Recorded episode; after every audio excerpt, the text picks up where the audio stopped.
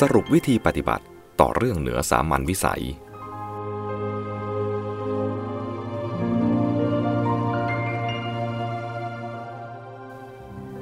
พัฒนาการแห่งความสัมพันธ์สามขั้น ชุมชนหรือสังคมตามหลักการของพระพุทธศาสนา ประกอบด้วยผู้คนมากมาย ซึ่งกำลังก้าวเดินอยู่ณตำแหน่งแห่งที่ต่างๆ บนหนทางสายใหญ่สายเดียวกัน ซึ่งนำไปสู่จุดหมายปลายทางเดียวกัน และคนเหล่านั้น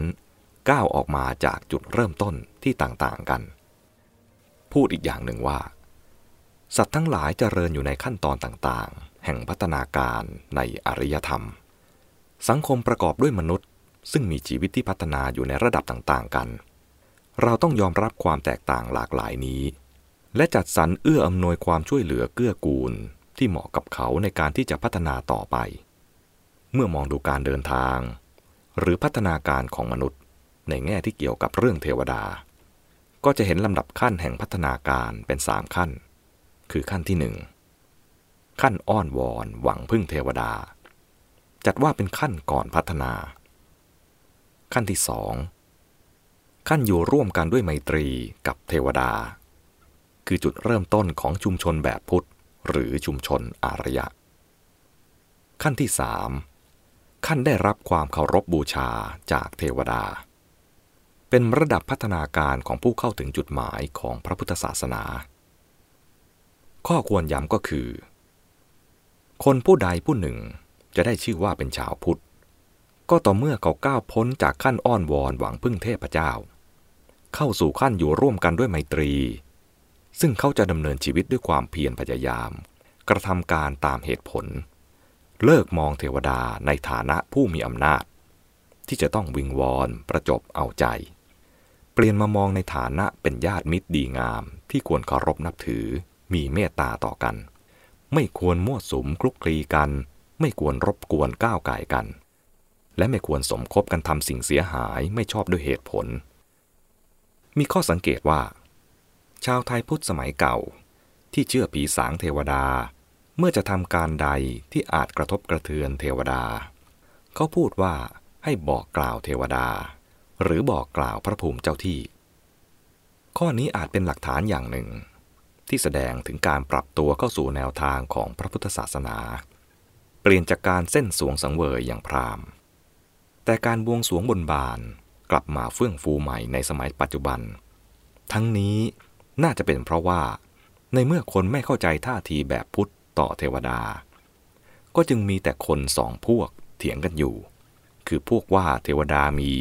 กับพวกว่าเทวดาไม่มี จะเถียงกันอย่างไรก็ตาม พวกที่เชื่อว่ามีก็ยังมีอยู่ และที่มากก็คือ พวกที่ระแวงไว้ก่อนว่ามี พวกที่ว่ามีและระแวงว่ามี ก็ไม่รู้วิธีปฏิบัติอย่างอื่น นอกจากการบวงสวงอ้อนวอน ดังนั้น ทั้งที่มีการดุว่าให้เลิกบวงสวงอ้อนวอนเทวดา แต่การบวงสวงอ้อนวอนบนบานนั้น ก็กลับยิ่งแพร่หลายงอกงามยิ่งขึ้น ข้อสังเกตนี้จะเป็นจริงหรือไม่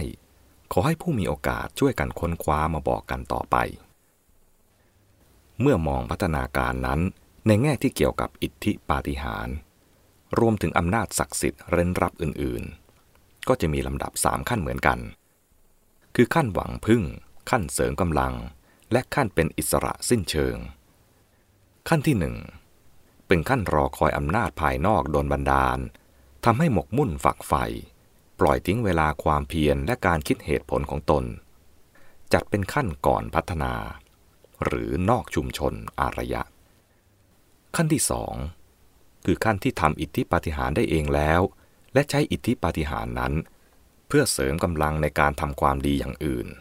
เช่นในการช่วยเหลือผู้อื่นจากภัยอันตราย และเป็นเครื่องประกอบของอนุสาสนีปาฏิหาริย์ถ้าเป็นสิ่งมงคลศักดิ์สิทธิ์อย่างอื่น ขั้นที่สองนี้ ก็อนุโลมไปถึงการมีสิ่งเหล่านั้น ในฐานะเป็นเครื่องเสริมกำลังใจ หรือเป็นเพื่อนใจให้เกิดความอุ่นใจทำให้เพียรพยายามทำความดีงามได้แข็งแรงยิ่งขึ้น มีความมั่นใจในตนเองมากยิ่งขึ้น หรือเป็นเครื่องเตือนสติ และเร่งเร้าให้ประพฤติสิ่งที่ดีงาม ในที่นี้คำว่าสิ่งศักดิ์สิทธิ์